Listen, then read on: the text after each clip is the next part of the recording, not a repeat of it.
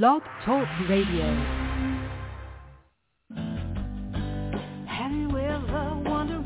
Welcome to Mind Shifters Radio with the Forgiveness Doctor, Dr. Michael Ryce. I'm Jeanie Ryce, your co-host. We also have co-hosts Dr. Tim Hayes and Michelle Pichette. We will share with you the wisdom of the first century Aramaic internal process of forgiveness. We offer tools and support five days a week.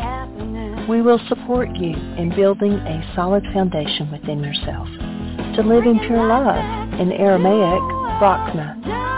Michael is the author of the book, Why Is This Happening to Me Again? For more information about the forgiveness process, please visit www.whyagain.org. And now, welcome to the show, Mindshifters Radio.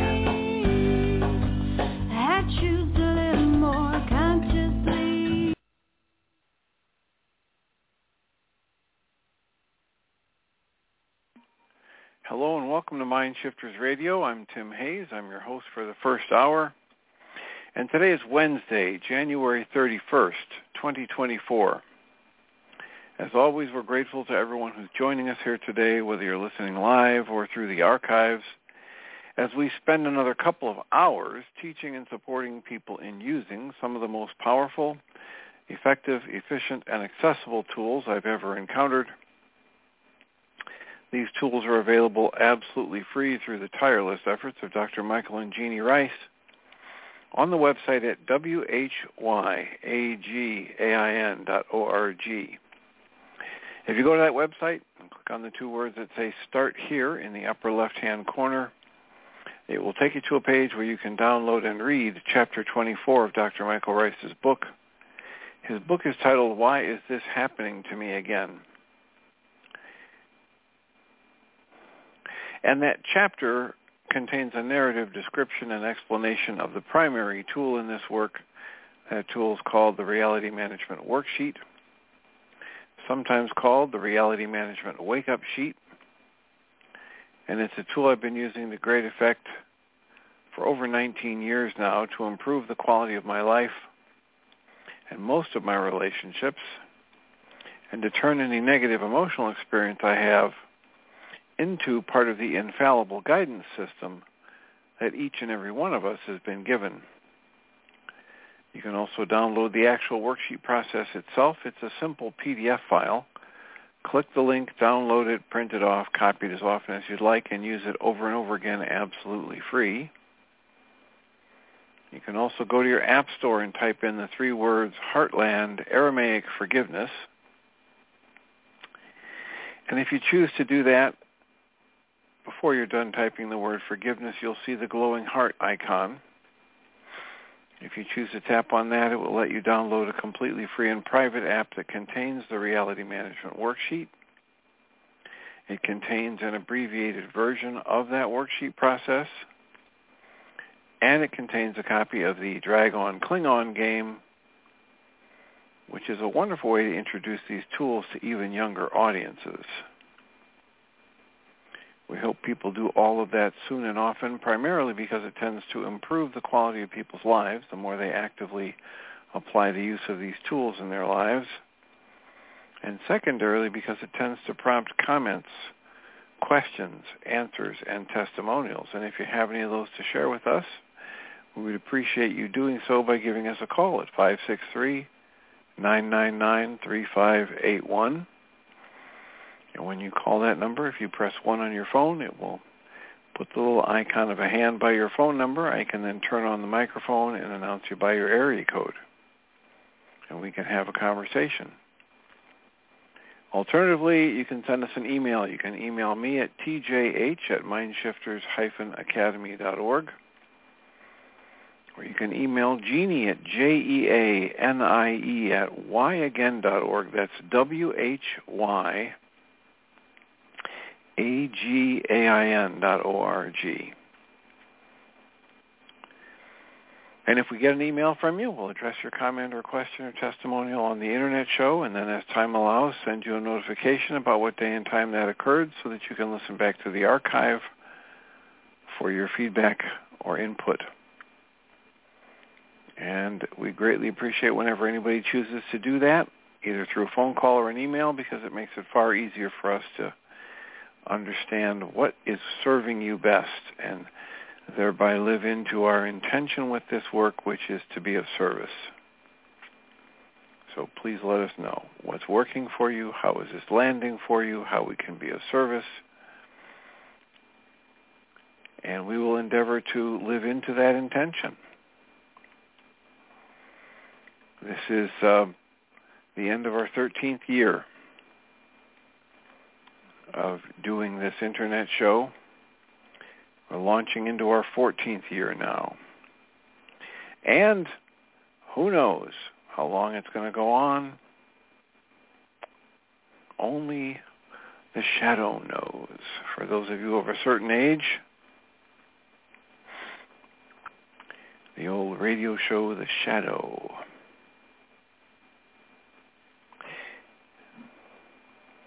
Had a few comments. We had a support group last night. We had um, a bit more of an extended conversation about how is it that some people believe and certain spiritual teachings profess to say that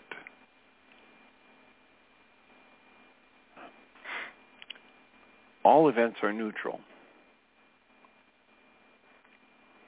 And um, you know, my my gratitude goes out to the people that choose to join us in those support groups and raise important questions like that, so that they can get answered a little bit more deeply or from a slightly different perspective.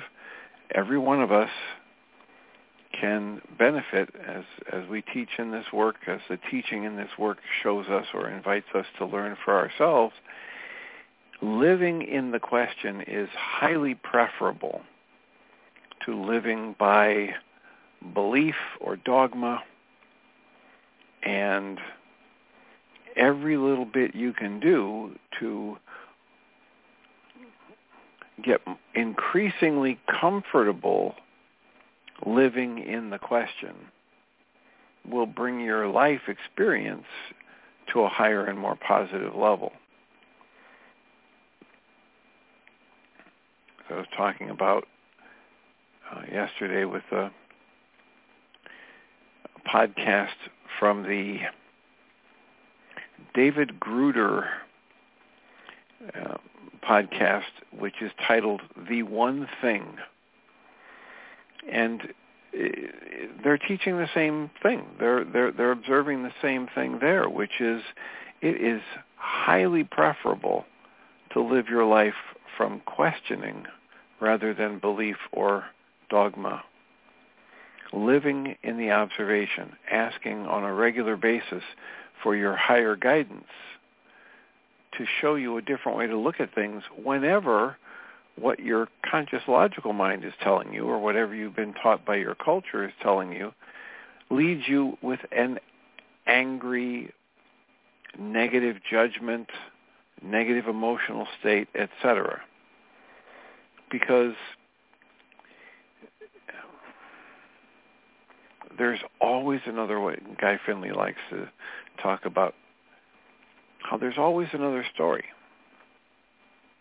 There's always another angle from which you can look at something that will give you a perspective that is more loving, that is more flexible, that is more productive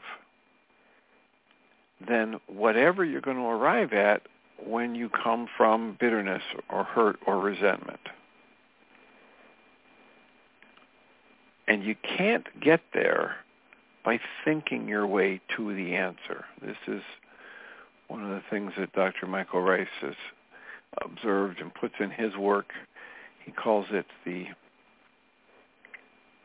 the pseudo solutions of the non-being mind. He says, you know, essentially we've been given these spiritual faculties we have a higher spiritual mind that has these spiritual faculties of will and creativity and and the the teaching that is so beneficial is that our conscious logical mind, our egoic mind, has a cheap copy of each of those spiritual faculties. And the one that he talks about as the most common, the most counterproductive pseudo solution from what he calls the non-being mind or the egoic mind, conscious logical mind, is the idea that I'm going to figure this out. I am going to use my logic to get rid of a problem that I created when I started using my logic. It's, it's such a powerful concept that it's actually in every reality management worksheet in the current version. It says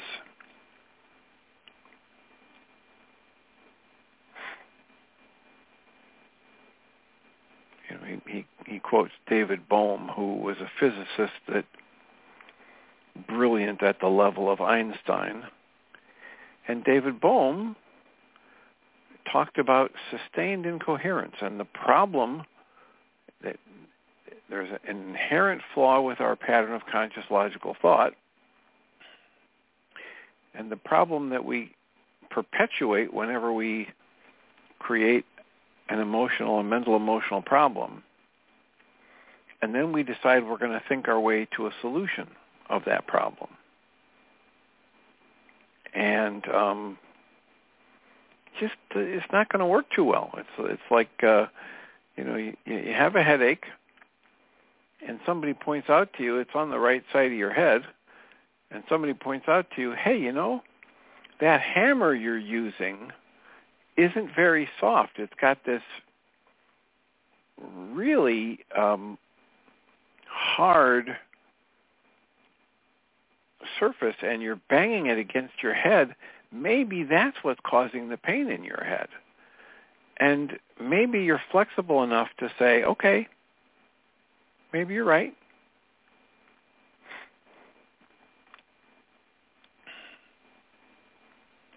And then you think about it a minute. You say, maybe if I hit that side of my head with a, a slightly different angle or a slightly different pressure, it'll take the pain away. Now, there are none of us that are, are sane at any level that would think that's a good idea. And yet, people like Krishnamurti, Paramahansa Yogananda, David Bohm, people like this have been pointing this out to us for hundreds and hundreds, if not thousands of years, that the conscious logical mind was never intended to be our primary go-to for navigating in this world. It was intended to be a very useful tool, a simple tool. And we've been given a primary we'll call it a tool, a primary way to access insight, intuition, wisdom. And it's a far more subtle and powerful mechanism than anything our conscious logical mind has at its disposal or can access. And that's why so many of these deep spiritual teachings talk about, you know, don't have an idol. Don't look outside of yourself. Just understand your true nature. Breathe and soften and ask to be taught by this guidance system that's in in you, that's been given to you as this gift. And you might you might prayer, you might call it and, and prayer in the sense of the ancient Aramaic definition of setting a trap for God, tuning your antenna, your internal antenna, so that you can receive insight, intuition, divine inspiration, whatever you want to call it. And you can't get that by thinking it through. the solution, and I, I talk to, to people about this in my office for decades now. I've talked to them about how when they come through the front door in my office, I tell them, my assumption is that you are not sick crazy, stupid, lazy, or masochistic, that you do not enjoy pain. Now, I'm willing to be proven wrong. I'm, I'm going to try and live my life the way I suggest other people do by observation. So I'll make some observations. And if it turns out through these observations that, yep, you really do have a deep sickness, a, a serious problem, then I'm, I'm willing to look at that. However, I'm going to start with the basic observation because while I've done this work for almost 50 years now, and I've seen a lot of people in a lot of different, very difficult situations. I've never met the person who actively wanted to make their life miserable.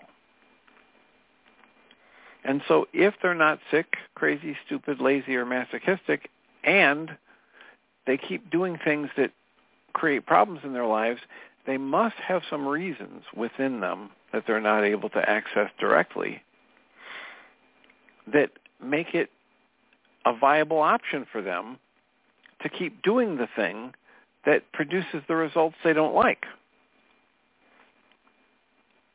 And so a big part of the work we do is to try and help people turn inside and understand more of the internal, you might call them unconscious dynamics that are alive and active within them so that they can choose differently. They can choose again. And so I tell them on a regular basis, here's the problem. You come in here, you're smart enough to go for help, you've either got insurance or you've made enough money to do this, you're an intelligent person. And if the solution to your problem existed at the conscious logical level, you would have already discovered it. You're plenty bright enough to look at conscious logical factors and see how they might be rearranged to provide a solution to this problem. The reason you haven't succeeded is because the answer doesn't exist at the conscious logical level. You are not going to think your way out of a prison of thoughts. It's just not going to happen. So the way of mastery, right in the first lesson where it introduces us to the first axiom of truth. It says, listen, if you want to grow into this pathway, just open up your mind and let in this first axiom. Just start considering it. This is the entrance to this pathway. You don't have to pay hundreds of thousands of dollars you don't have to give away all of your physical possessions and go follow some guru. The first step in awakening is to allow into your mind this first axiom of truth. And that axiom is nothing that you experience is caused by anything outside of you. You experience only the effects of your own choice a little later on in that same page, it says, we understand your mind is going to start chattering and saying that's complete nonsense. That's not what I've been raised. I understand that this came from the outside and that's causing me pain and this and that and the other thing. And on that same page, it says, please understand that this pathway, the way of the heart, is not the way of the intellect and that indeed your intellect was never designed to be your primary way of interacting with life, with uh, your with other brothers and sisters in the physical realm or the spiritual realm. It was just designed as this simple navigating system in the physical realm. So you don't walk off a cliff so you don't step in front of a a big truck in a in, a, in an intersection, so you don't eat poison berries. It's just a very simple tool. And you have been given a precious gift, an access to insight, in, intuition, wisdom, divine inspiration, whatever you want to call it, and a set of simple tools like your physical hands and feet and your conscious logical mind. But as Einstein calls us to pay attention to, we live in a culture that's forgotten the precious gift. We are not taught in our schools how to breathe comfortably, how to bring on the parasympathetic response, how to turn inside and watch thoughts without buying into them or generating negative emotions from them, and tune into the more subtle energies and insights and intuitions and creativity. We don't we aren't even taught that in our schools anymore. So he says our culture has forgotten this precious gift. And perhaps even worse, our culture has elevated that simple tool to the level of master. And so we think, we've been trained to think, we have to put our nose to the grindstone and think our way through to an answer. And we have to believe what we're taught, and we have to follow rigid dogmatic belief systems, and it will never work just just think about the concept of trying to think your way out of a prison that's made of your own thoughts.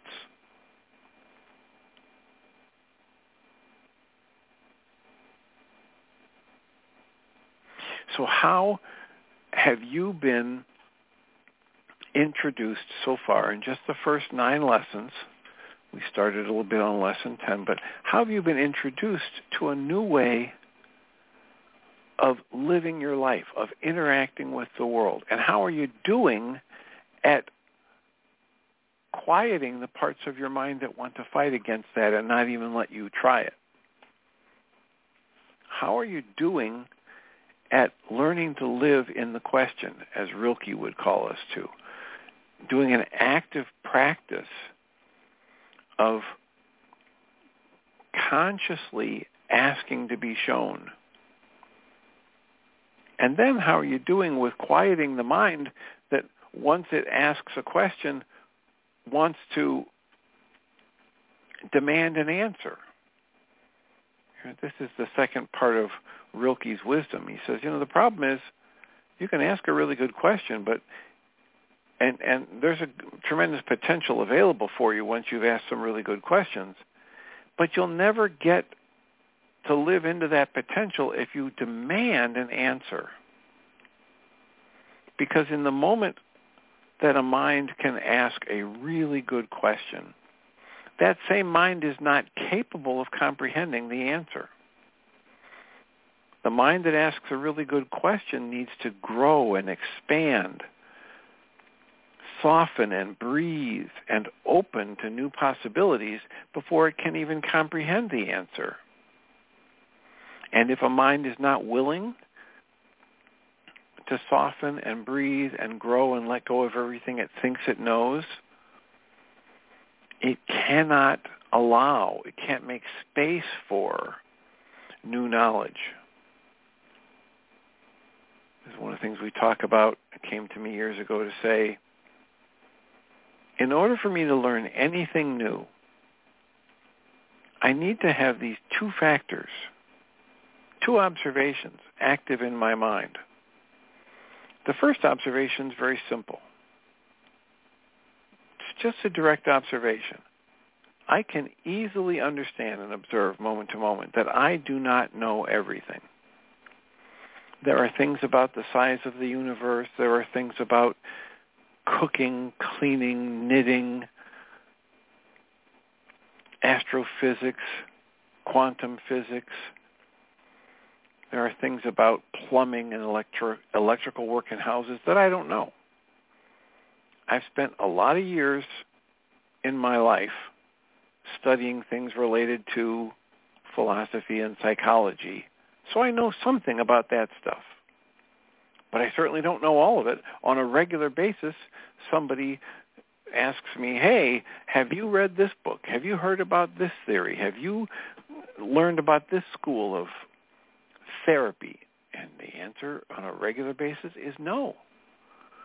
Even though most of my time in my professional career for the past 50 years has been spent exploring things and often new things. I'm not even close to knowing even what everything there is to know in my own field.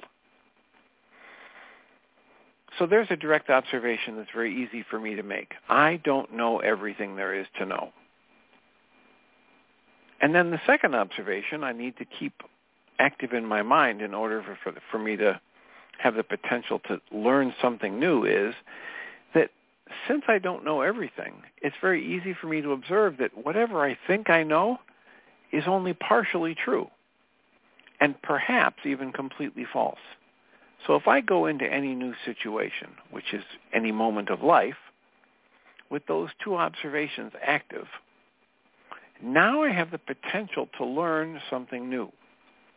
But if I go into a situation thinking, I know what I know, and I know how I know it, and where I learned it, and why it's right, and why everything else is wrong, there is no possibility for me to learn something new as long as I'm holding on to the thought that I already know what I need to know. And I don't know the actual truth of it, but I think this is probably behind the idea that comes across in the way of mastery where they say on a regular basis, your ability to choose will never be taken from you. Even the Creator, even Yeshua, isn't going to come and bust down your door and make you listen to wisdom or choose for love. God, light, love, all that is, the one thing, the way David Gruder calls it, Holy Spirit, whatever you want to call it, is always there and will always welcome you when you welcome it, but it won't bust down the door. You don't have to accept the fact that your pain is caused by your error in thought. It's something that we're encouraged to take a look at in each and every worksheet. It says, if I'm in pain, my thoughts are in error. But we don't have to accept that. We don't even have to explore it as a possibility. We can just say what our culture teaches us. You made me angry. You hurt my feelings. I'm only upset because this is bad and wrong. And we can stay in that level of rigidity, some would call it denial, as long as we want.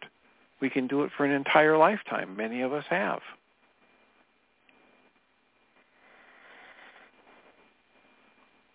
And fortunately for us in this kind of work, whenever we get tired of it, whenever we're, our Michael Ryce would say, um, the pain has made our ears grow enough that we're willing to pay attention, there's some good options, some good ways to help put aside everything we think we want, everything we think we know. This is right in the beginning before you even get into the lessons in this work, in the promise. Put away everything you think you know. Put away everything you think you need. And find a way to understand that the flow of life is perfect just the way it is, even though your conscious logical mind will not be able to comprehend that at first. How could it be good that a tornado comes and wipes out half of my town? How could it be good that a five-year-old gets arthritis so badly that she's relegated to a wheelchair? How could it be good that there's this war going on in Ukraine and the Gaza Strip and my conscious logical mind cannot comprehend how that's all going to work out one way or another.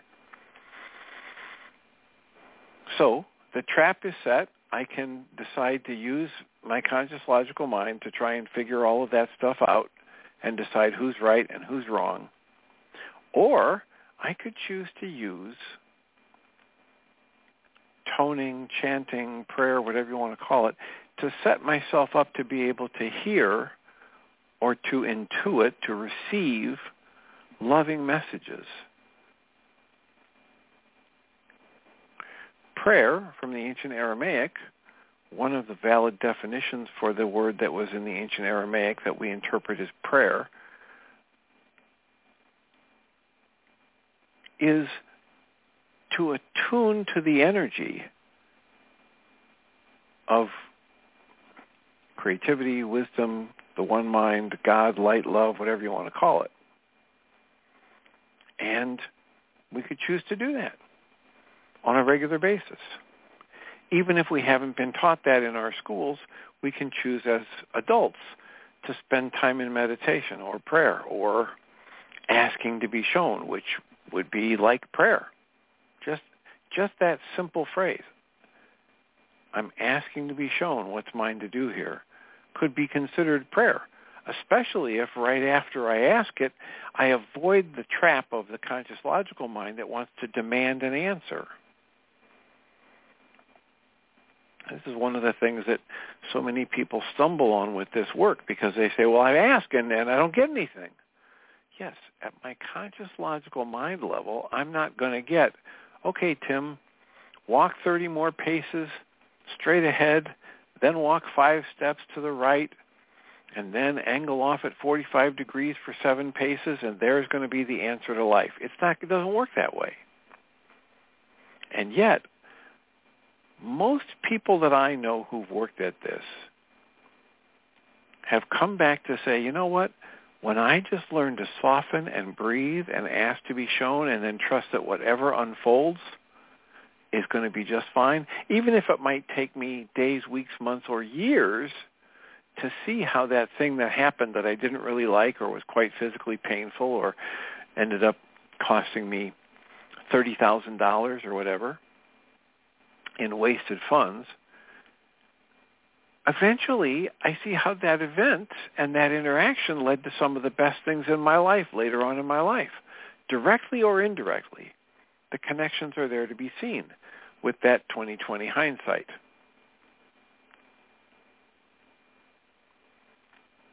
So, and this is one of the things was happening in our support group last night. Somebody said, I, I, I would like to do a worksheet. And we said, okay. We watched, uh, listened to a David Gruder podcast about evil being outside of us and learning to question, ask to be shown, and, and have insight or intuition guide us. And then the person did a worksheet, and the worksheet is on a tremendous amount of mental, emotional, psychological pain active in this person's energy system right now.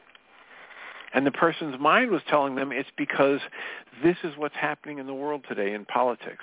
This is what's happening in the world today in social justice issues. This is what's happening in individual rights. This is what's happening in a war zone across the country, across the world from where I live.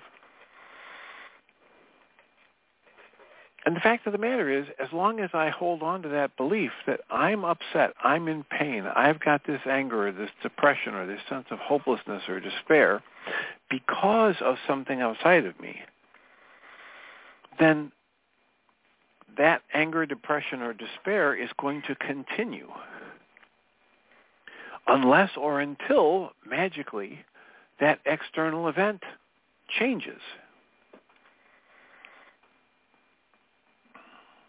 So, do I want to believe, do I want to experiment with the possibility that there's another way for me to deal with the pain and ex- emotions and thoughts that I experience? Or do I want to stay stuck doing the same thing over and over and over again and getting the same unpleasant results?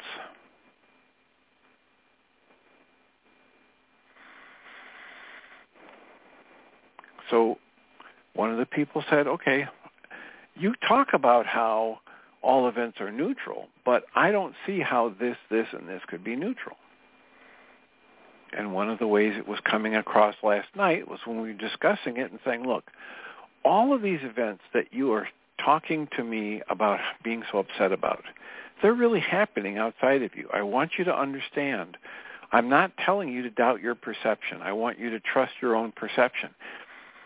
And I want you to go a little deeper and understand that not only are those bad things happening, but there's other bad things happening that you're not even mentioning. There's other countries where people don't have enough food. There's other places where tyrants are stealing all the money and having people live in poverty and violence is being done to women and children and men and blah, blah, blah. And you're not generating upset about those things. you're focused on something happening somewhere in your country or somewhere against your political beliefs or somewhere against your religious beliefs and just notice that you're generating all of that upset but you're not generating upset about the people in the Ukraine or the people in China without food or the people who are experiencing flooding somewhere on the other side of the this continent and just understand what this teaching is directing me to is what I choose to focus my conscious awareness upon is what creates my experience of life. And now take a breath and expand and understand that in the same moment where people are attacking other people in the Ukraine and in in the shipping lanes, people are using drones to blow up American soldiers and people are calling your favorite politician nasty names and while all of that's happening, people rushing into burning buildings to save strangers. There are people who see a car accident and run toward the burning car to help people in the car. There are people who are creating nonprofits and and donating the vast majority of their time, intelligence, money, and energy to correct some of these same social problems that you see other people actively creating. And you don't focus on all of the people who are choosing for love. You don't focus on all of the people who are donating their time, intelligence, money, and energy to make their world and the world around them a better place to live. And when you don't focus on those things, you don't get the benefit of resonating that positive energy within you.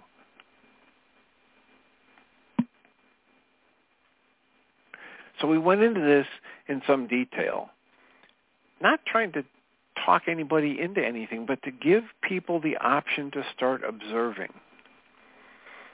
I remember when the Sandy Hook shootings happened, I was in a a meeting of about 50 or 60, I forget how many people were there. It was a public speaking forum, and I was the executive director of that group. And we were in this luncheon when the news came across, and of course everybody had smartphones, and people were hearing about it. And, and then there was an uproar in the room. Now these are all clean, dry, intelligent, high-functioning adult human beings and they were having a wonderful luncheon at a nice restaurant. It's climate controlled and they're safe. You know, in the, in the suburbs of Chicago, and the mood was good, and people were glad they were there, and they were meeting new people to network with. One minute, everybody's feeling great. The next minute, that you could have cut a the the the tension in that room. You couldn't cut through it with a knife. It was so thick. And I stood up and I said, please, take a breath or two, hold it at the top, slowly exhale down. Pay attention to what's going on. I'm not telling you to put your head in the sand. This thing happened. A person went into a school with a gun and shot it up and killed some children and killed some teachers. And at that same moment, there are already people, I guarantee you, there are therapists who are donating their time to go there and help the traumatized people. There are people sending money from outside this country even. There are people who are redoubling their efforts to change the gun laws. There are hundreds of thousands, if not millions of people responding it, with efforts to try and correct the negative impact of this one wounded person who went into this school with a gun. Please pay attention to what you choose to focus your mind energy on. That's what's going to create your experience of life. That's how this book, The Way of Mastery, can talk about all events are neutral. There's, there's no prescription in here that tells you what you should value and what you shouldn't value. I hope you're hearing this. I hope you're hearing the words where it says, so pay attention. What is it that you value? Just question it. Do you value waking up?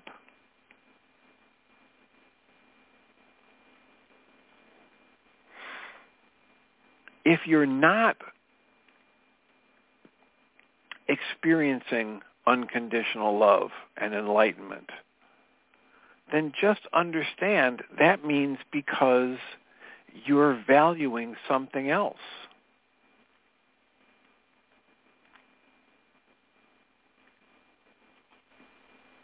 I hope you remember that part of it was either lesson eight or nine, where it says, just ask yourself when people talk about enlightenment, when people talk about unconditional love. It's here in lesson nine.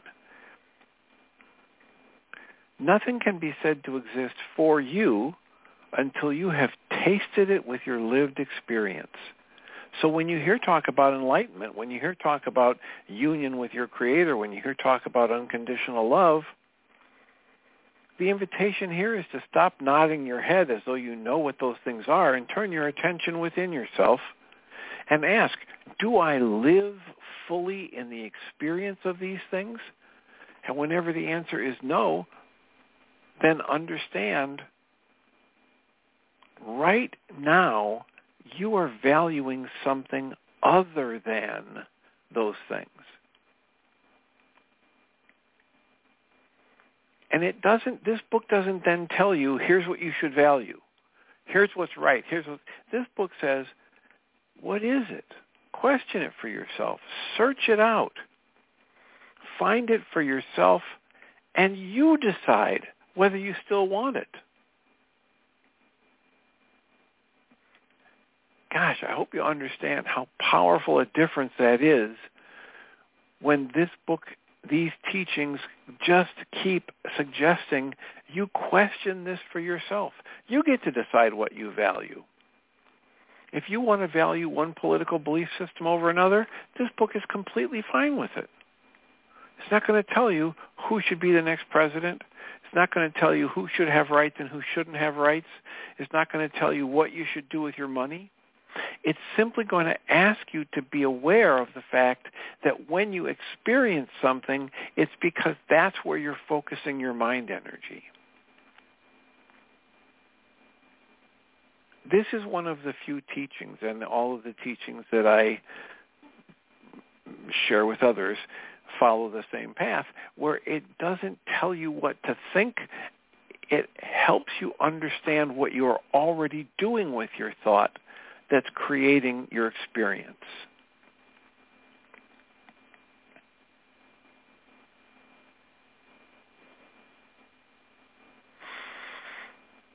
You get to decide whether you still want to value the thoughts you've been valuing. You get to experience fully what's been the impact on my life. How do I feel when I when I call somebody stupid or ignorant or where's that tightness in my body? Is that a pleasant feeling? Do I want more of it? Do I want less of it? This book is just trying to help us understand how to question and observe what we're already doing.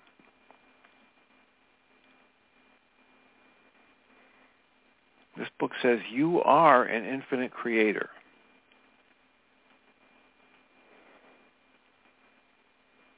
And yet, this book also understands that most people that come into contact with this kind of teaching have not been taught.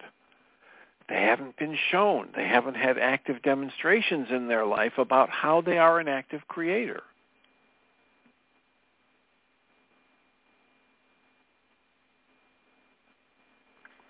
So the invitation is understand how what you choose as a label or a value for an outside event is what gives it its value.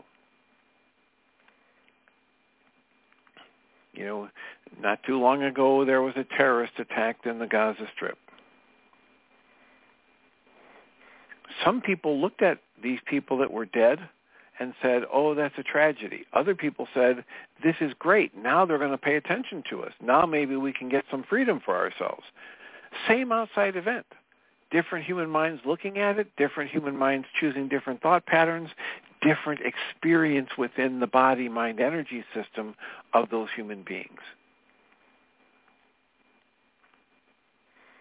That's all we're calling ourselves to in this work.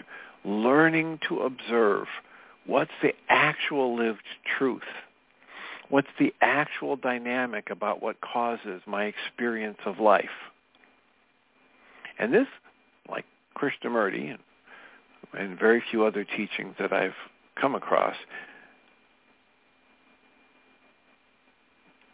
asks us to understand and observe for ourselves that at every level where we judge, we are creating a problem. It's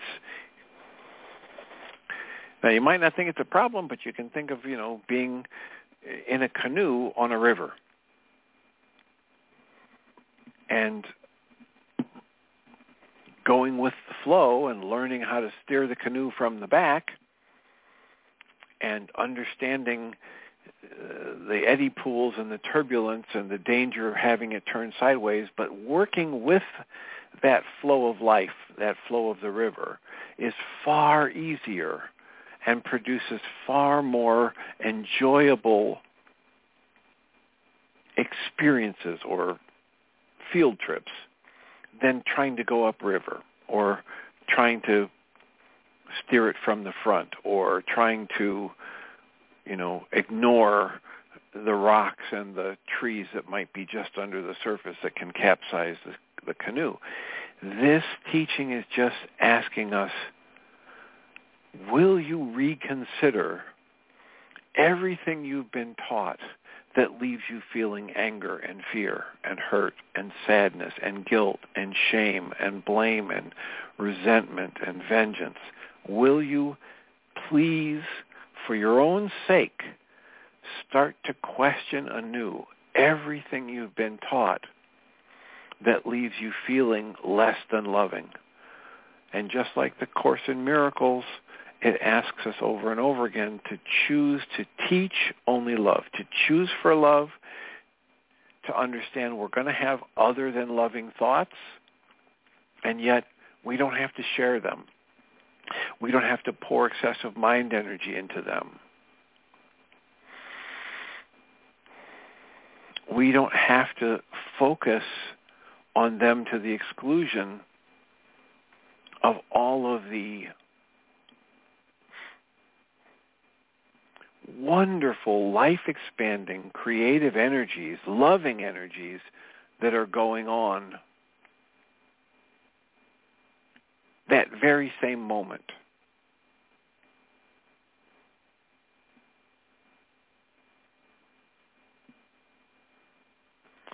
So, our call-in number is 563-999-3581. We've got about 10 minutes left for clarification, for comments, for refutation, and um,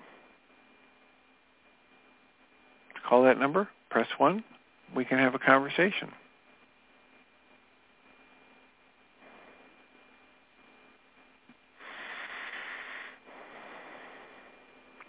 Does this make sense?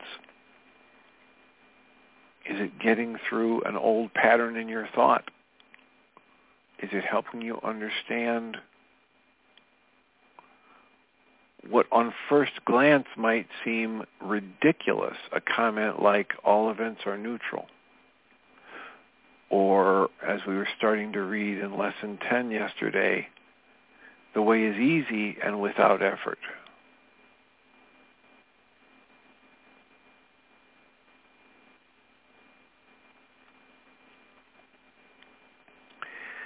Wednesday today, so we will not be having a support group. We will do it again tomorrow.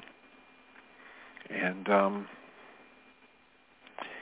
it's it is a wonderful way to get emotional, energetic support for doing the worksheet process, and sometimes the intellectual support because sometimes people have a, a difficult time understanding the dynamics, the intellectual dynamics of that worksheet. But it's also a great place to get clarification on questions like how can you say all events are neutral? And what is the meaning of living your life in the question without demanding an answer?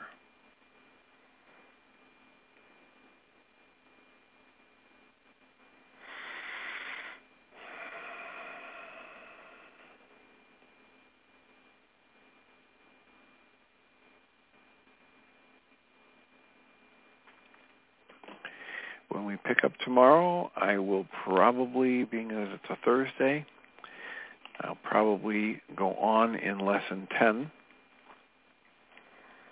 And most of the time when I read through this work, if I'm reading it alone, I will read through lesson 11. However, I don't believe I've done that much as I read it in support groups or on the internet show because lesson 11 is literally just a meditation. It's uh, if you purchase this book, it comes with a a CD that has the original audio of this download, and so you can just play it and go into a meditative space, meditation into the heart of Christ or the mind of Christ. Area code 541, you're in the air. Hello, Dr. Tim. Good morning. Celinda here. Hello. How are you? Hello. I'm good, thank you. And you? I'm and doing well. I, great. I just wanted to tell you, please continue what you're doing because I have observed for myself that I learn best by repetition. It's just like if water drops on a stone and softening the stone. And so I just really appreciate that. Everything you said today is very relevant, not only from the way of mastery, just to recapitulating it, but also um, in relation to my practical affairs, because it is a slow process between asking the question and uh, being shown the answer and being able to build those brain cells in order to activate it daily has a uh, a perception, not even a perception, an understanding that um, becomes a habit. And I really appreciate this. Thank you. Has very practical benefits as I'm uh, groping to learn it um, and living the experience of practicing it. Thank you.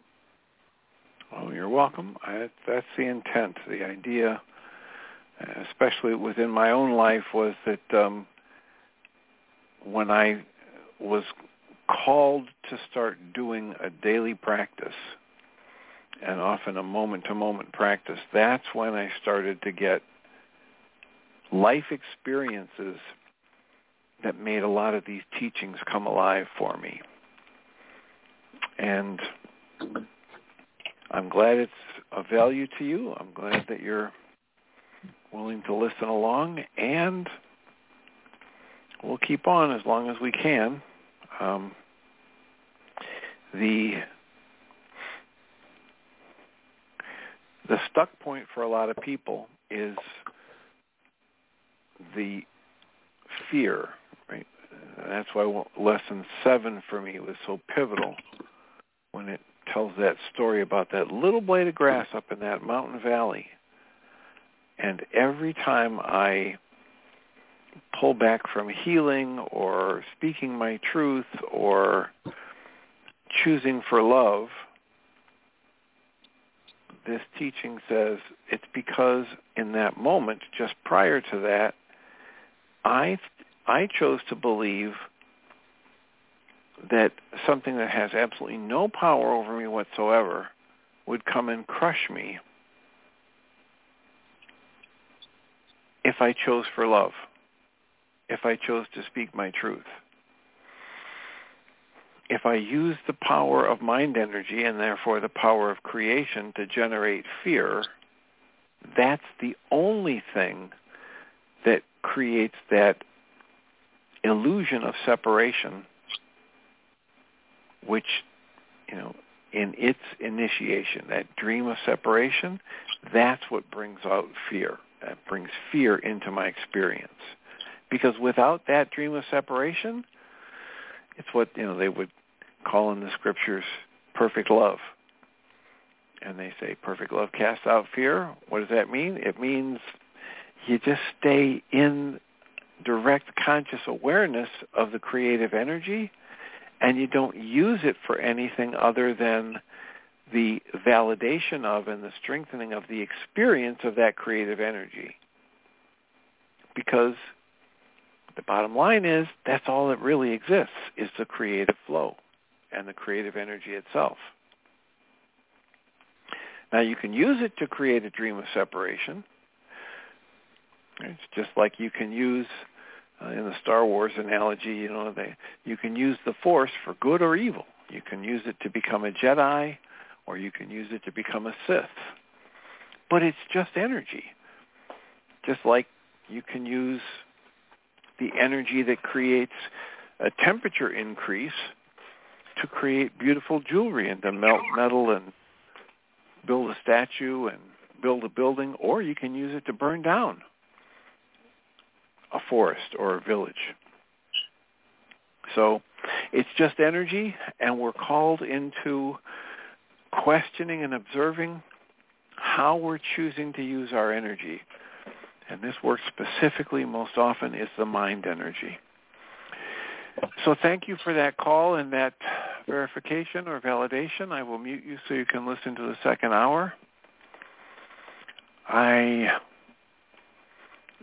great appreciation for everyone who's choosing to join us. Thank you so much for listening. We'll be back again tomorrow and Friday and go a little bit further into Lesson 10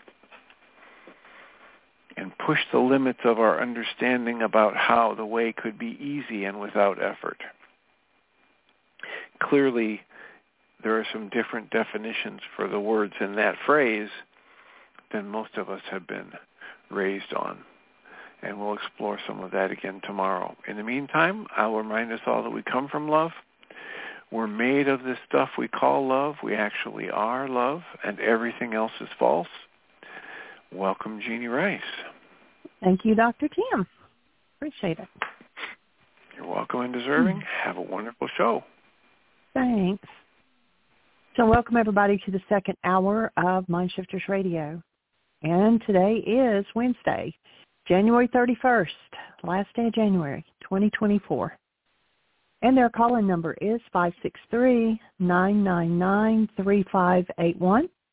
And press 1, and that puts you into queue to talk to us. And we would love to hear your comments and questions because that makes this your show. We'll give Michael just a moment to dial in. And uh, we've had several people, you know, it's not the best way of doing this, but I have my phone on speaker right in front of a microphone that is set up to do a live broadcast on uh, Podbean. And uh, so it, it's, you know, I have to be real quiet because so, it picks it up. But it's kind of like a metallic sound. I've, I've listened to the Podbean recordings, and uh, it just kind of sounds metallic So you know, it's uh, it would be better if we could somehow connect them to each other. You know, a live wire between them so that it didn't do that. But anyway, we've had several people though on Podbean from uh, Poland and UK that have uh, tapped in that way because it doesn't cost them cell minutes or they just have to be hooked up to the internet and they can access it and talk to us or whatever. So it is working for them, and, and I asked them if it was doing okay, and they said yes. So I'm glad that that is an option for us to do that. And uh, we are doing the study on uh, Aramaicisms. On, I'm trying to do two things at one time here. I'm not multitasking very well. Um, so anyway, um, uh, leave page here. Pardon me. Um, if you go to whyagain.org and you can click on Khabouris and scroll down to Enlightenment Study.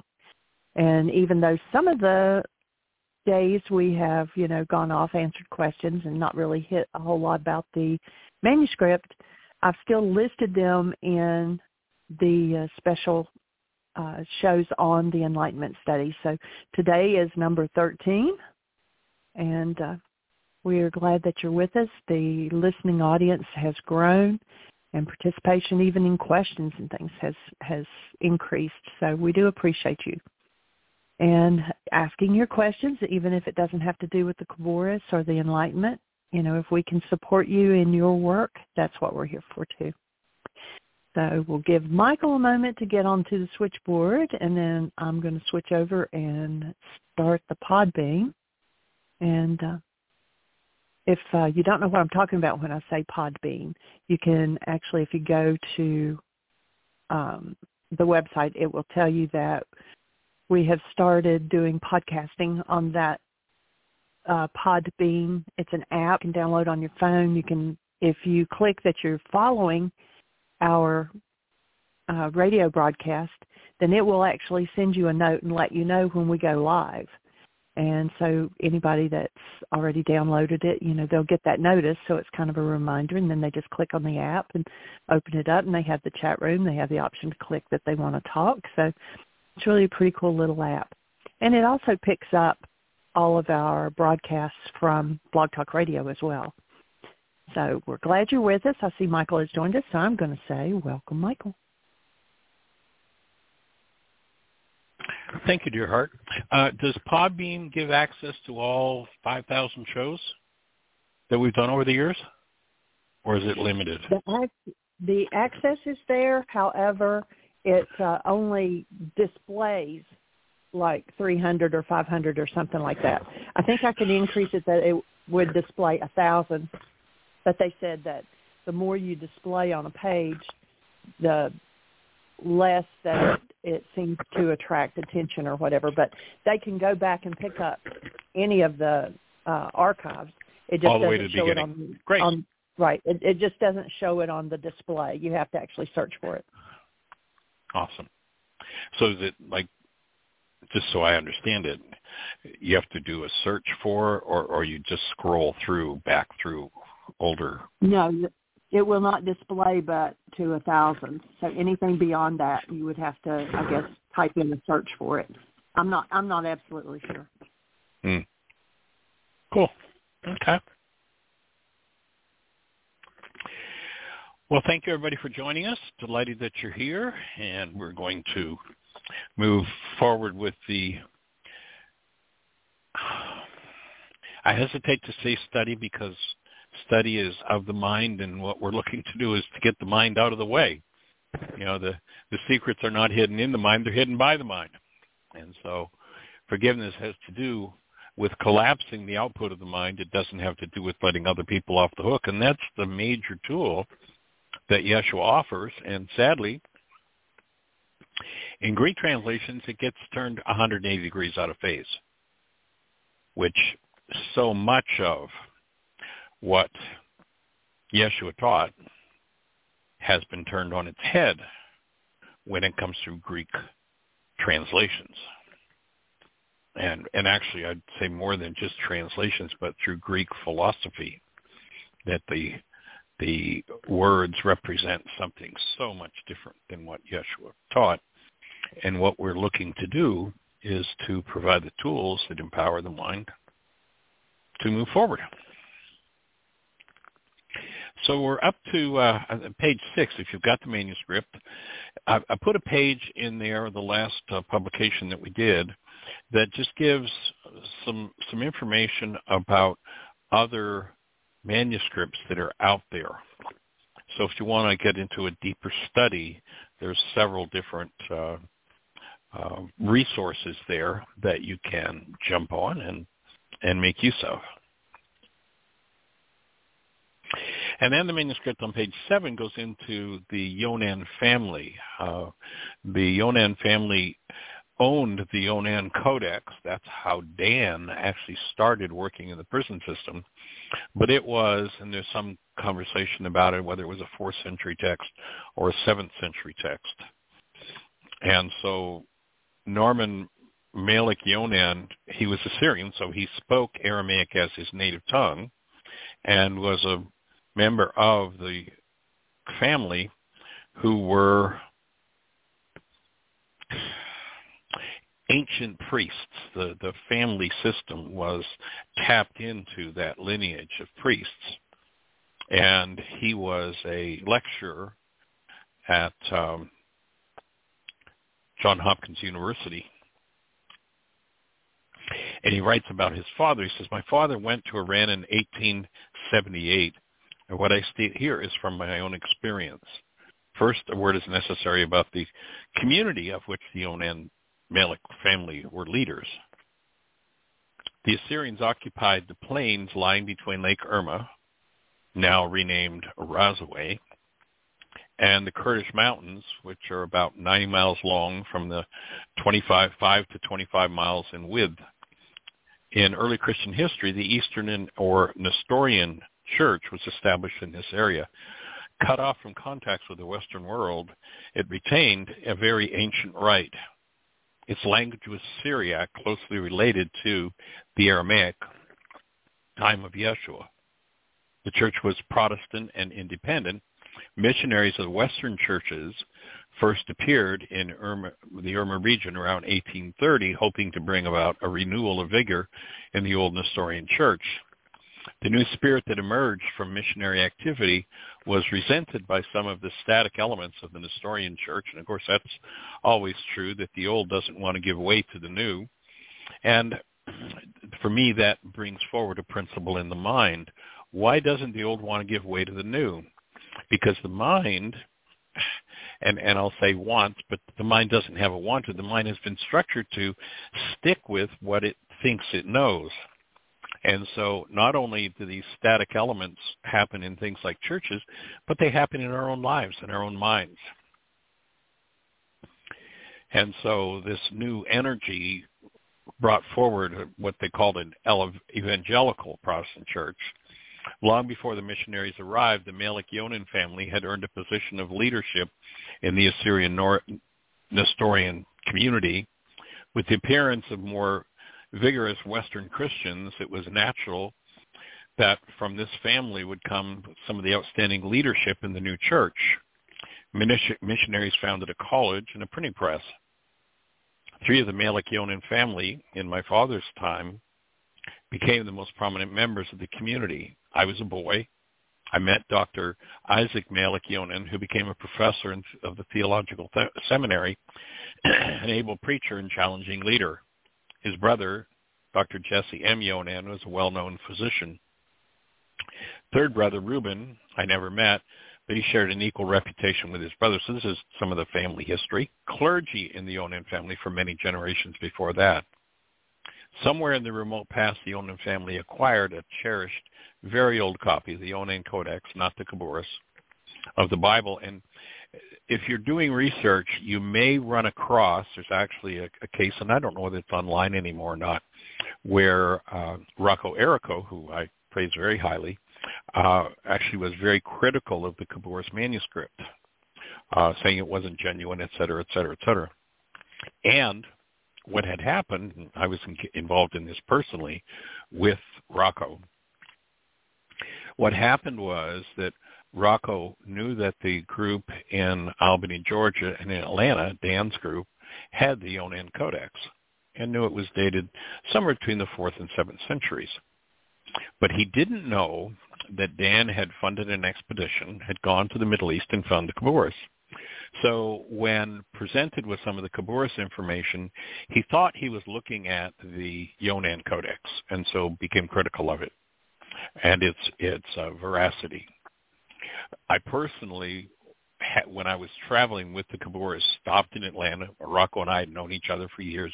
We'd worked together for years, and I was carrying the manuscript, and I brought it to him to inspect personally. And it was like, oh, well, this is very much like the codex that we were working with.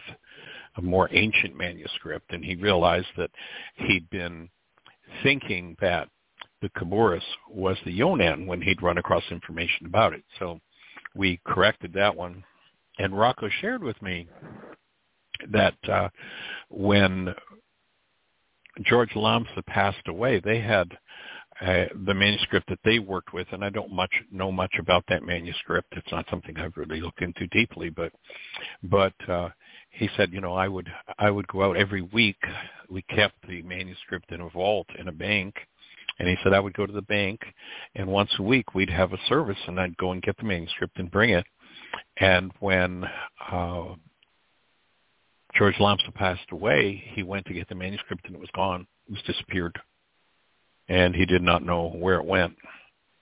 Uh, the Khabouris manuscript, similarly, and I think I think I've got some information here about it. I'm not even sure now, but similarly, when Dan passed away, the family, actually, the manuscript was given to the Syrian Orthodox Church, and there was a priest in the Syrian Orthodox Church who worked in a university in New York, and in in return for I had actually spent some time working the manuscript needed repair. It needed maintenance, which is a costly proposition. I actually took the manuscript to people on both the East Coast and the West Coast, and we were looking at five hundred dollars an hour to do some manus- some some uh, maintenance on the manuscript, and we just didn't have the funding for it.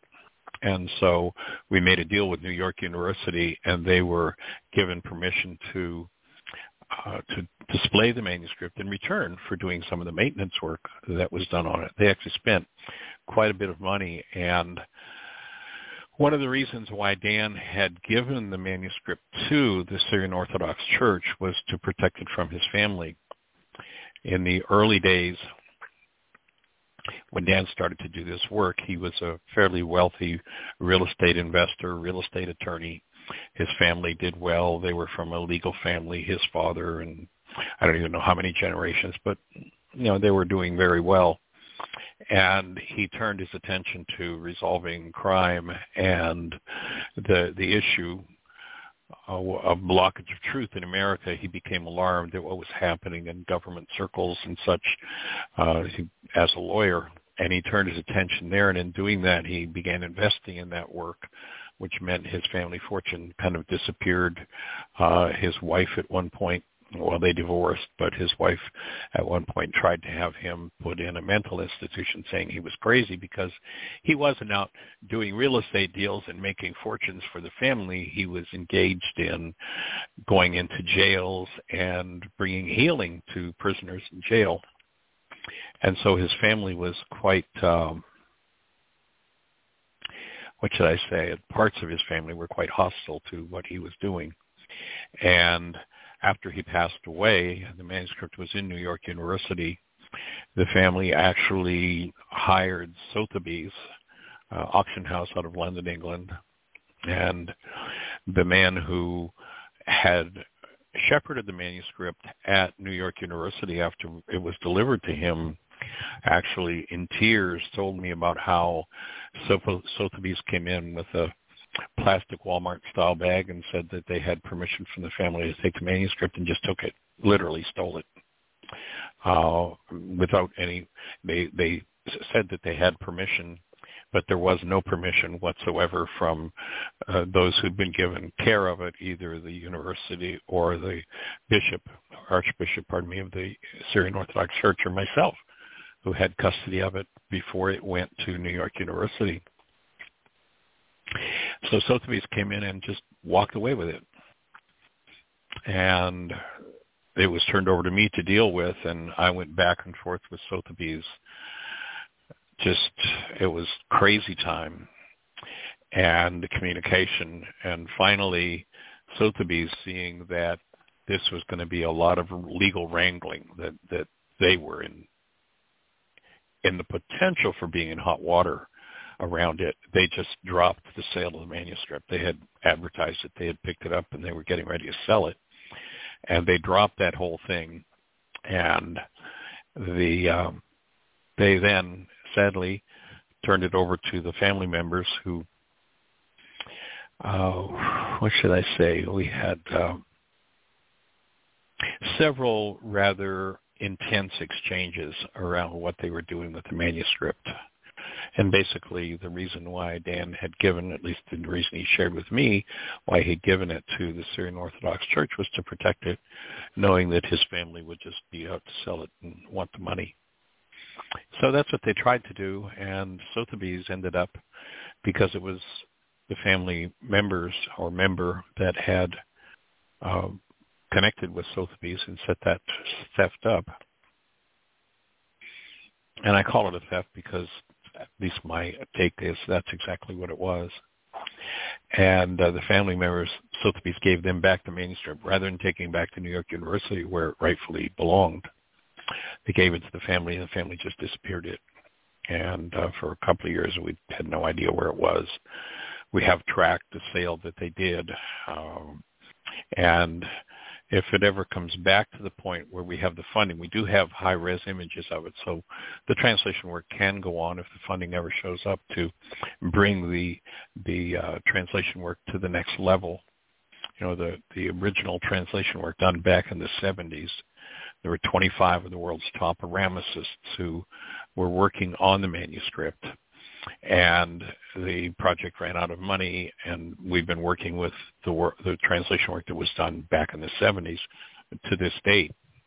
And of course, with the forgiveness work being the key element that had been twisted around by the Greeks, to me, it's like that's really all we need. If if we could restore actual first century Aramaic forgiveness to every mind, heart, and being on the planet, all all of the ills of the world would be resolved. All of the ills regarding humans. Divorce, conflict, starvation. There would be, you know, one of the key phrases in the ancient Aramaic Beatitudes has to do with just and fair behavior. And if you look at the Beatitude that historically is interpreted as, historically and tragically misinterpreted as by the Greeks, blessed are those who hunger and thirst for righteousness, they shall be filled. That's the you know, Greek rendition. Here's the Aramaic idea. The exact same phrase, blessed are you who, and, and this just reinforces to me the understanding of how deficient in comprehension the Greek comprehension the Greek language is. And you know, if you don't have the brain cells for the language that you're reading, you can't you can't read what's there. And so, again, if we took this single phrase, blessed are those who hunger and thirst for righteousness, they shall be filled. If we were to fill that in accurately from the Aramaic, that would read, God implanted in your mind neural structures which will guide you when they are active. If they are inactive, you who follow these instructions will come into conscious possession of and be able to use this late guidance system designed to make available thoughts and actions that will increase your happiness and well-being. You who hunger for the mind structure underlying the attitude, judgment, and behavior described as just and fair behavior between people, you shall attain it. So it's got nothing to do with, with being fulfilled. Again, the Greek translation of that whole passage Blessed are those who hunger and thirst for righteousness, they shall be filled. What the Aramaic speaks about is there is a neural structure in you, an entity of mind, and yes, they understood 2,000 years ago what that meant. An entity of mind would be the more accurate rendition of the Aramaic words. Today we would say a neural structure that if it's active, it will guide you to happiness and well-being. And one of the instructions for how to achieve that is that you develop literally a neural structure. You, you build the brain cells that will give your mind an attitude that will empower your judgment and behavior to be just and fair between people.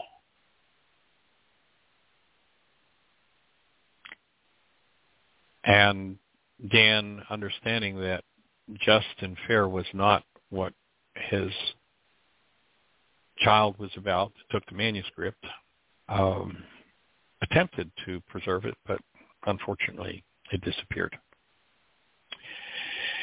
And I, I hold that if a point comes where we ever come up with the funding to continue the translation, again, we've got high resolution images, so we don't need the physical manuscript, but I think the people who now hold title to the manuscript, or at least I hold they will be if we ever get to approaching them to take this translation work to the next level, that they'll be as interested in accurately uh, rendering the words of that manuscript in English today. But this this particular passage or this particular um, element of the Beatitudes. there's a there's a story about the Zen master who's standing in the middle of the river, and a chela, a student, comes out and says, "Master, master, what do I need in order to, you know, achieve what you're wanting to teach us?" And the master grabs this guy by the scruff of the neck and stuffs him under the water and holds him there and holds him there and holds him there until he's spasming right on the on the verge of drowning. And he pulls him out of the water. And he says you're going to have to want the next breath.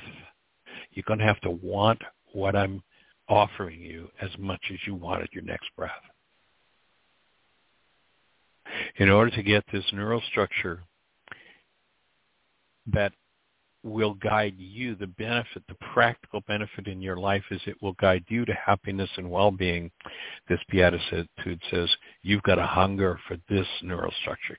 You've got a hunger for, you know, most of us have been brainwashed into, you know, whatever you have to do to make a buck, you do it. You know, craziness.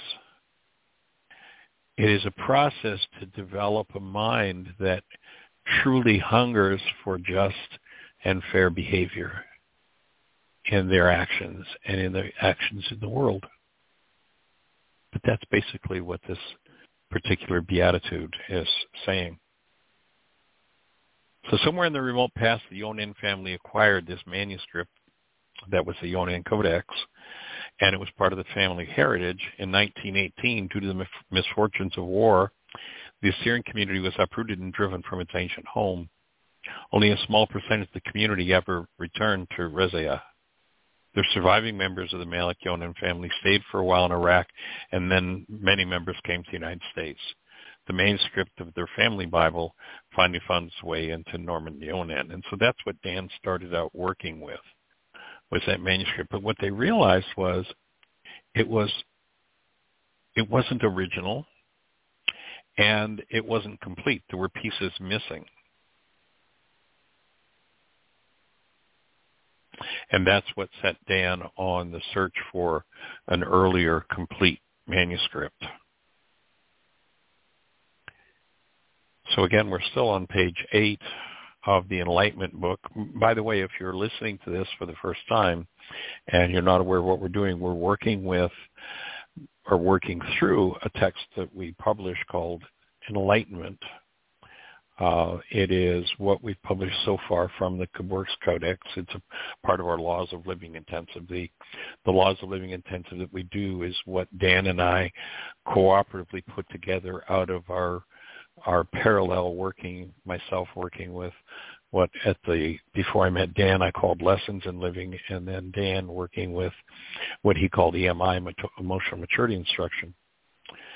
So we traveled parallel paths and and came put our work together and ended up calling the resultant uh, work laws of living. So the uh, foundation of laws of living is this manuscript, the Khabouris. And this text that we're working with, the Enlightenment text, is uh, a part of that course, and it's something we publish independently of that. It's a text that if you go to our website, whyagain.org, you can order from the website. It's $25 plus shipping, and the shipping program, I think, adds something like $8 to the uh, the shipping of the manuscript. However, if you would like a copy of it, uh, we can't have you order it from the the uh, catalog because it automatically adds shipping, and we can't control that.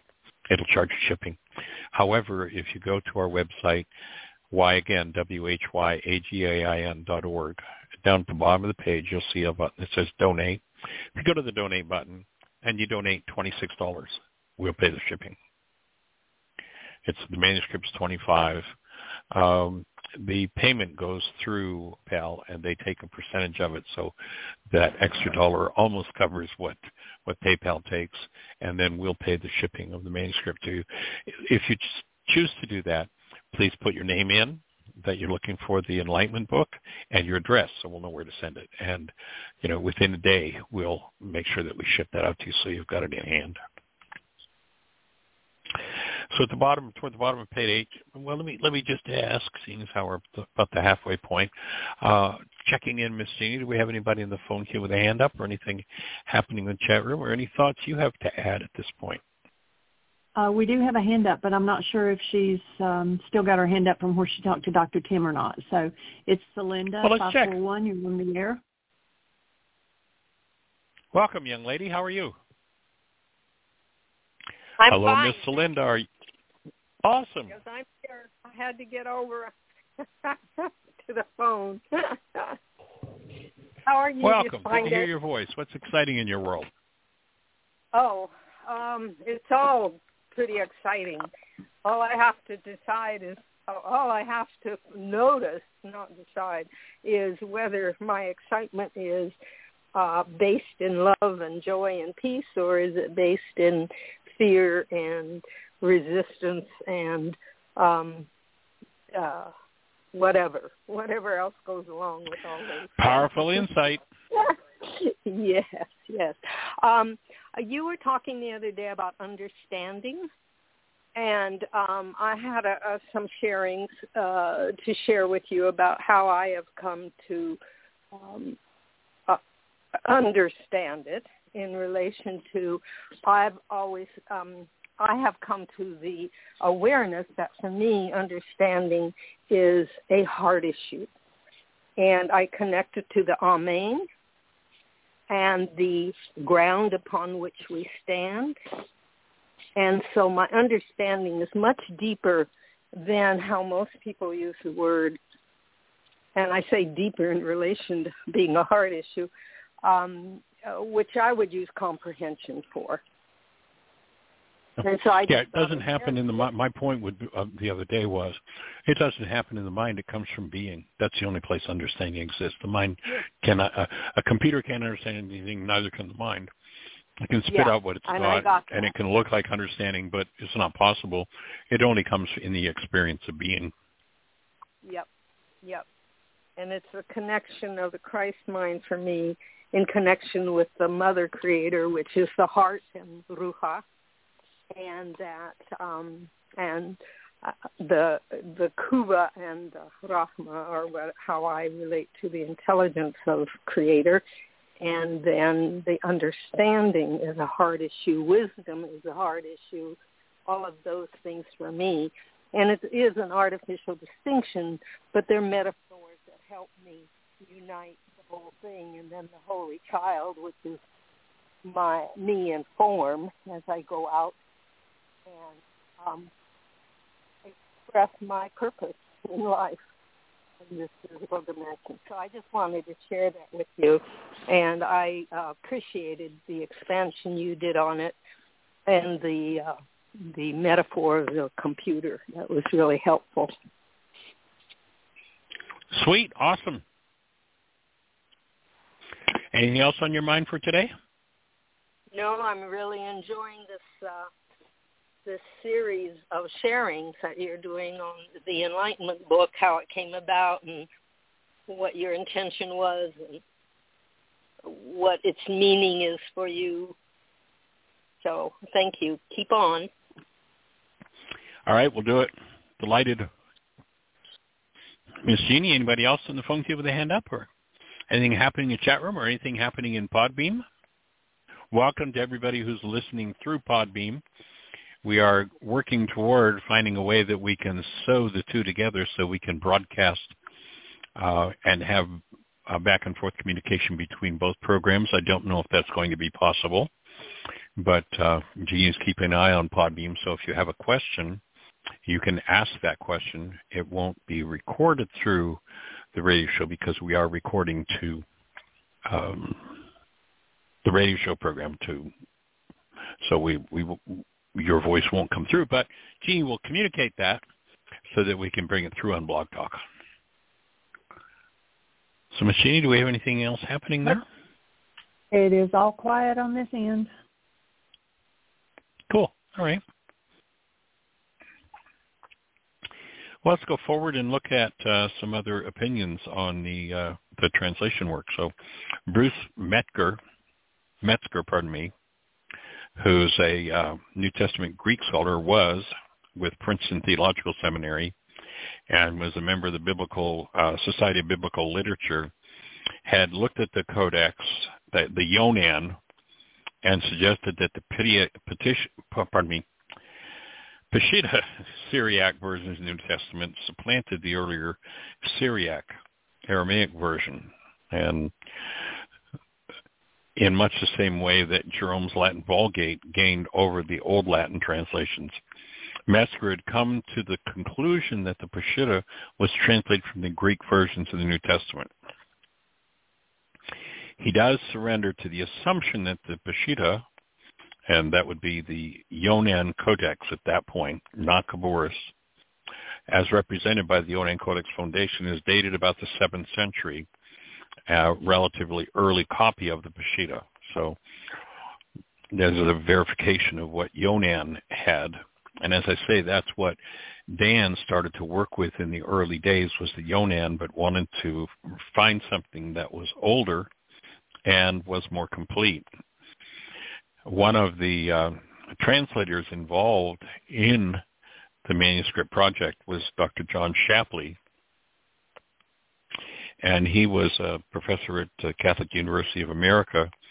And as he looked at the uh, codex, uh, and the Khabouris, his his summary, his statement about the manuscripts was, it should be remembered that the Syriac or Aramaic canon of the New Testament must have been already established before the Christological disputes of the 5th century divided off this first so-called Nestorians and then the Monophysites for both these churches, despite their other disagreements, which eventually led to divergences, they had the same New Testament. Since, as this shows, the Syriac Aramaic New Testament clearly antedated the 5th century disputes, a whole New Testament, like the one presented by the Yonan Codex Foundation, could be written at an early date.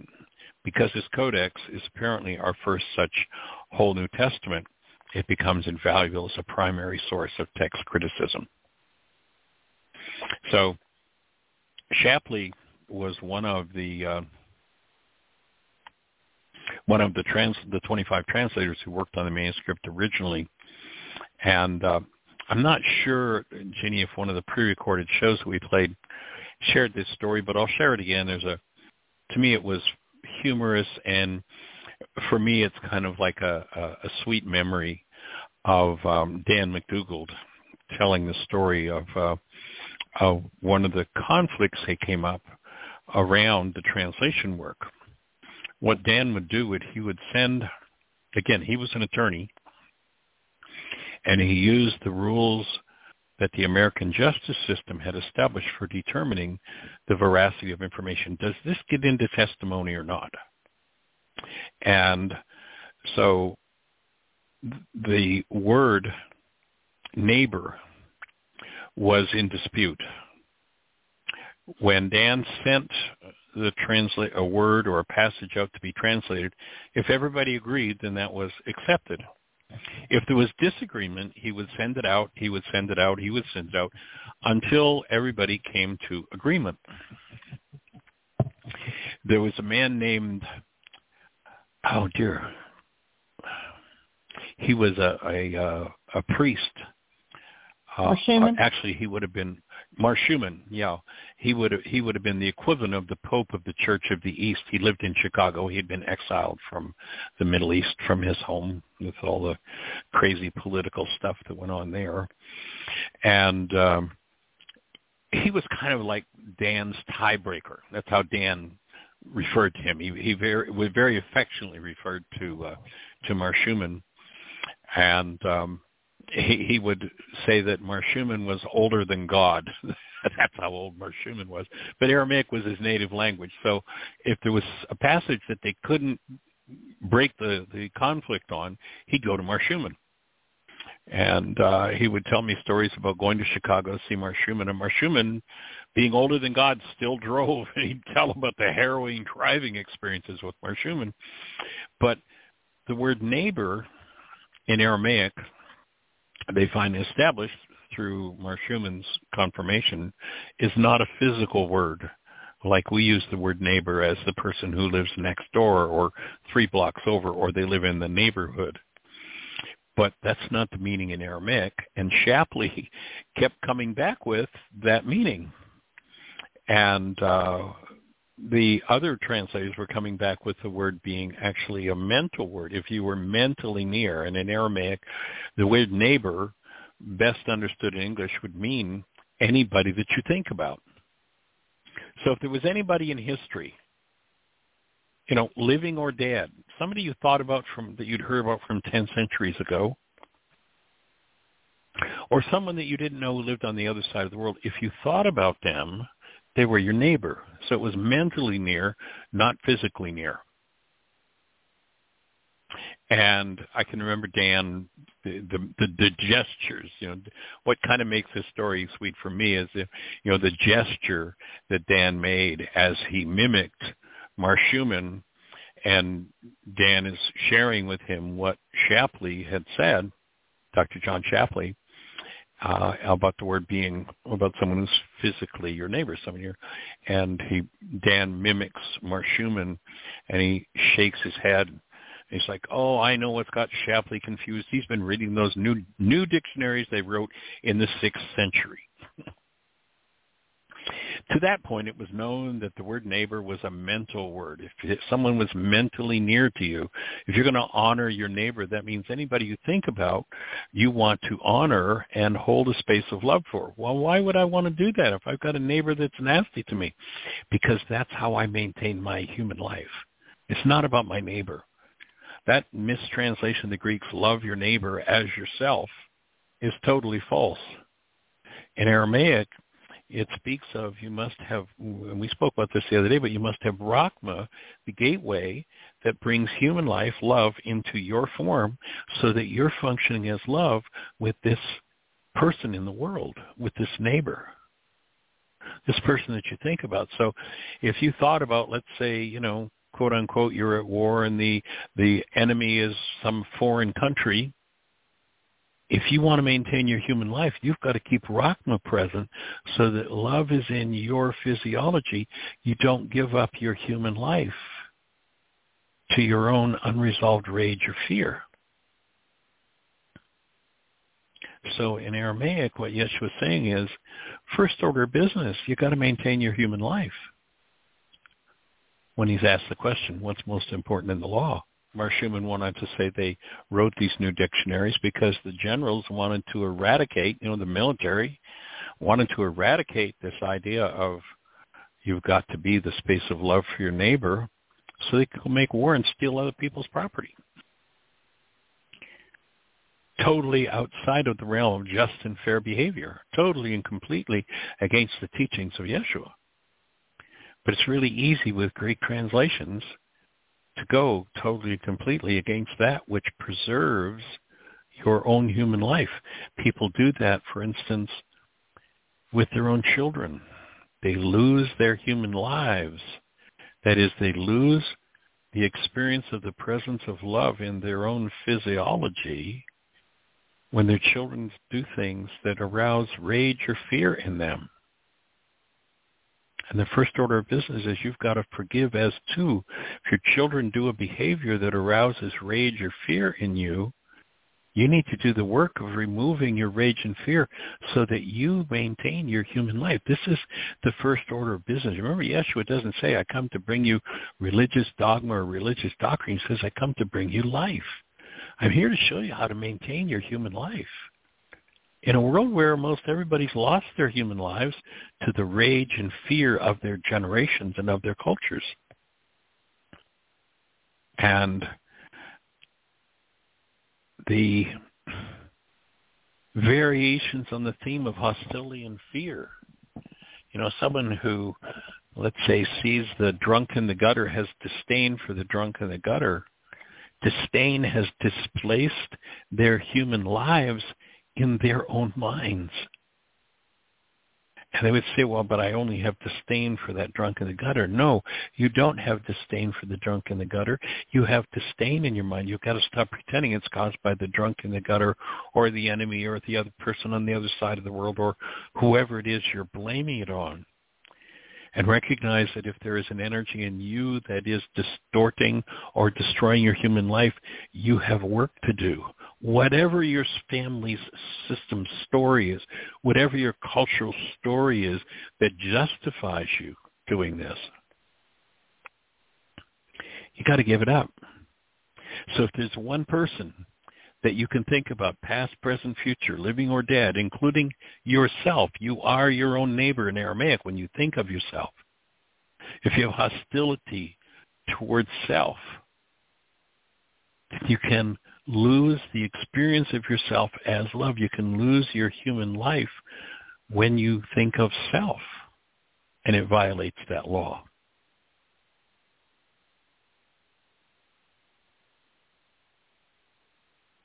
So resolving the uh, the definition of the word neighbor was an interesting project with uh, with Dan and a, a story that he would tell with great animation.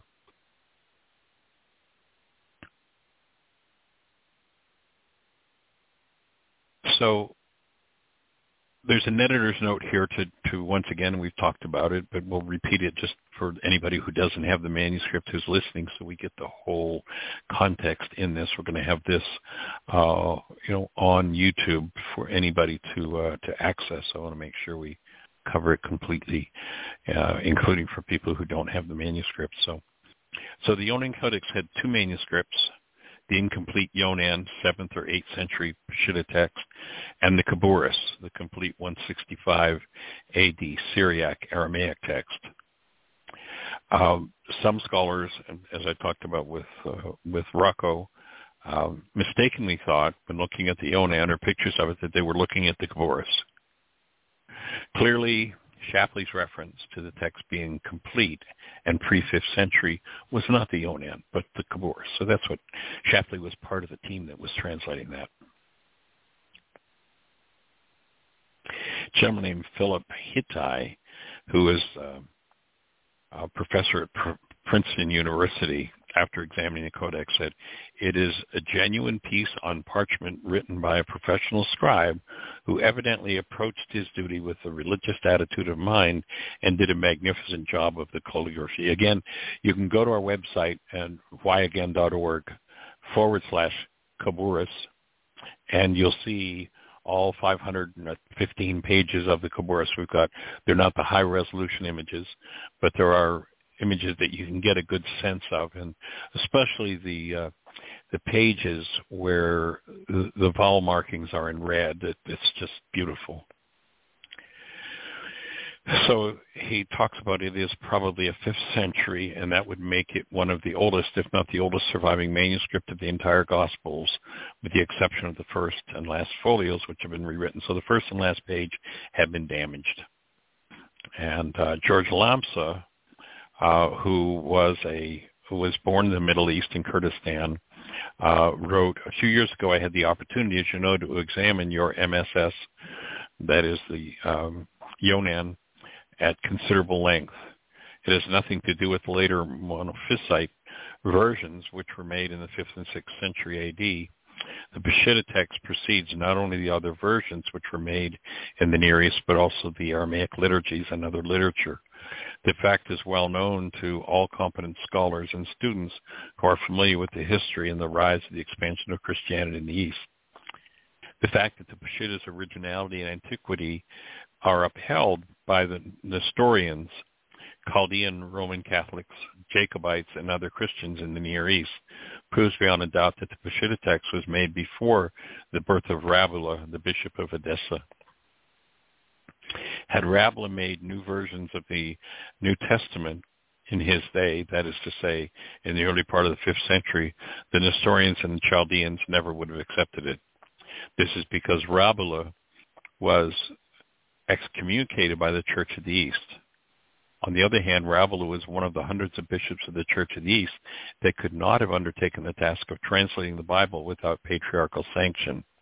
There's nothing in the history of the Church of the East to show that any translation has ever been made. So, on the other hand, there was no record that Rabula had ever made a translation or even a revision of the New Testament. What Rabula did was this. He altered a few words in order to harmonize some of the doctrines of this church with those of the Byzantine church. The fact, that fact is known to all monophysites. The Peshitta New Testament in Aramaic was in common use for more than 60 in pardon me, more than 60 dioceses in the Middle East, India, and the Far East prior to the excommunication of Bishop Rabula. In Rabula, uh, the word Rabula, his name, is the root in our language today of rabble rouser. He was a troublemaker. And basically, he stirred up a lot of trouble trying to change the meanings of words, destroying Aramaic texts in order to substitute his church's interpretation. And, you know, thinking today, uh, you know, I, I read yesterday the introduction to one of the modern um, churches that admitted changing scriptural ideas to harmonize with their evangelical beliefs. So Rabula was basically doing that, and I guess he was um, not very gentle about it. He was a rabble rouser. He was a troublemaker, and so um, he goes on to say, moreover, thus far, all rival Christian sects and Muslims in the Near East and India agree on the originality and authenticity of the Peshitta text and look upon it as the original copy of the New Testament and as the beginning of the Aramaic literature during the first century Christian era. Moreover, there is nothing in the Peshitta text that is alien to Aramaic speech, idioms, customs, and manners. And that, that was a specialty of George Lamsa. He was born into a family that spoke Aramaic as his native language. Sadly, if you look into the uh, the history of translations, there was a point where the and, and they've called them Peshitta texts, where they did take Aramaic texts, or pardon me, Greek texts, and translate them into Aramaic, back into Aramaic. And unfortunately, much of the uh, mindset doing that work had already been infected by Greek ideas. And so Greek misunderstandings were also injected into those translations and that teaching. So there's nothing in the Peshitta text which is alien to Aramaic speech, idioms, customs, and manners, and there's nothing in it to indicate it being a translation from any other source. And then from uh, a text called the Catholic Bible, pardon me, Biblical Quarterly in uh, 1956, there's a quote. The particular readings of Peshitta show that it is a revision of earlier Syriac translations as witnessed by Cureton's MS of the Old Syriac Gospels and the Sinai palimpsest, both of which represent not only older Syriac version, but also one of the vastly superior of, of, vastly superior importance in the history of the New Testament text. Its underlying Greek manuscript belonged to the Byzantine family, uh, in which Lucian of Samosata had a hand.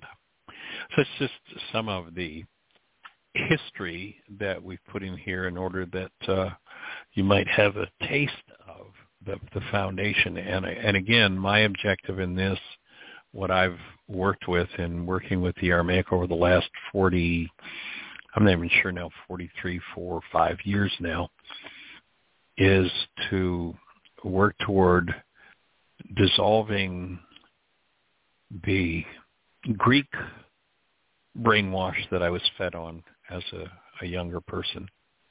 And being able to think in English in a way that most closely approximating it, training my own mind to be able to formulate or construct perceptions that as closely as possible match the Aramaic. And when you do that and then you follow the instructions from the Aramaic, what happens is you get to live in a way that you're out of your mind. You're not looking at the past and the mind to understand or interpret anything. You're living in the present as a human being in contact with the actuality of the creation in which you live, move, and have your being. And you have a mind that has information. Some of it's good, some of it's not so good, and it feeds you information. And to me, one of the standards is you recognize that if your mind is feeding you something based in hostility or fear, that hostility or fear means that your mind is using corrupt data at that moment, and it's incorrect. Whatever it's telling you, it's incorrect. And when you find your mind is feeding you something that's incorrect, you enter into the forgiveness process to remove that which is off base. And so, Ms. Jeanie, I'll just check with you once again and see before we move into this next section if we've got anybody with a hand up, a thought, a question, anybody need any support with any of the tools. No hands are up. All's quiet. All right. Well, then we're going to head into page 11 where uh, Mar Schumann uh, writes a uh, an introduction to the text, and it's rather simple. It just says, "Gentlemen, I'm grateful for the foundation bringing into English Im- imagery many of the understandings of my faith, too long obscured to the West by the nature of my eh, native Aramaic." So again, Mar Schumann lived in Chicago. He had escaped persecution in the Middle East, and he was Dan's go-to person when he needed clarity uh, and clarification of the subtleties of the language. And so then the text goes into dedications. And we're, we're going to go through the whole text so that anyone who listens to this and doesn't have access to the, to the text itself uh, will have access to everything that we're utilizing as a foundation for where we're moving. So there's some dedica- dedic- dedications, much of it written by Dan McDougald himself. And Dan, um, by the way, he, he was a military man. As a young man, he ended up in the military, World War II. He was in the Navy. And just to give you a sense of the kind of mind that Dan had, aside from being a legal scholar, Dan was um, was an officer in the Navy, and as I, I'm not even sure exactly where in the process this happened, but but the Navy did IQ tests on everybody that was, and I and I don't know for sure it was whether it was all of the officers in the Navy or it was all of the enlisted men and officers, but his IQ test showed him to be literally he had the number three score IQ score in the whole of the Navy in World War II. So that's the kind of mind Dan had. He was just, I mean, he was magnificent. So this work is dedicated to the efforts and courage of Dr. Norman Malik Yonan As a native speaker of the Aramaic language, one of the foremost Aramaic translators of his day, and a devout follower and practitioner of Yeshua's teachings, he devoted his life and fortunes to clarifying the understanding in the West of the truths of Yeshua, the Nazarite. Dr. Yonan's ordeal and efforts were met without support or encouragement. The intellectuals of his time were unable to grasp the intricacies and uniqueness of his Aramaic language. He was living testimony to the adage, truth is not enough to guarantee acceptance. You must be popular with your audience. Born into the Aramaic language of a noble Assyrian family in a small town located on the shores of Lake Urmia in Azerbaijan in Iran, the language of Yeshua was a natural for him. Unlike those of us in the West, he did not have to change his views or understandings of life to understand Yeshua's teachings. We don't have that blessing. We must learn a new way of thinking we need to be freed from our modern minds and learn to think in the old ways to understand Yeshua. This old way of thinking is not referring to the thinking of a few hundred years ago. It is the understanding of the words of almost 2,000 years ago, pre-Constantinian and Semitic in nature. To be more exact, Dr. Yonan and the work of the Foundation scholars over a 50-year period brings us these rediscoveries.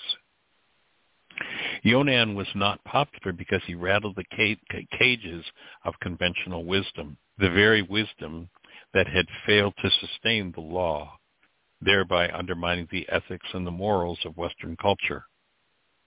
It is our hope, fervent hope that this presentation will initiate the favorable acceptance of the practice of his findings, which are long overdue. And then there's a tribute to Dan and his a little bit about his history. So Dan McDougald Jr., JD, is a lawyer, was the guiding force that conceived, developed, promulgated, and nurtured this pioneering, pioneering project.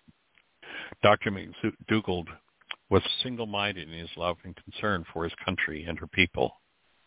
He saw that this great nation was coming apart at the seams, and as a result of the loss of understandings of the wisdom of the ages as practiced by Yeshua, he decided that we only needed to find Yeshua's true teachings.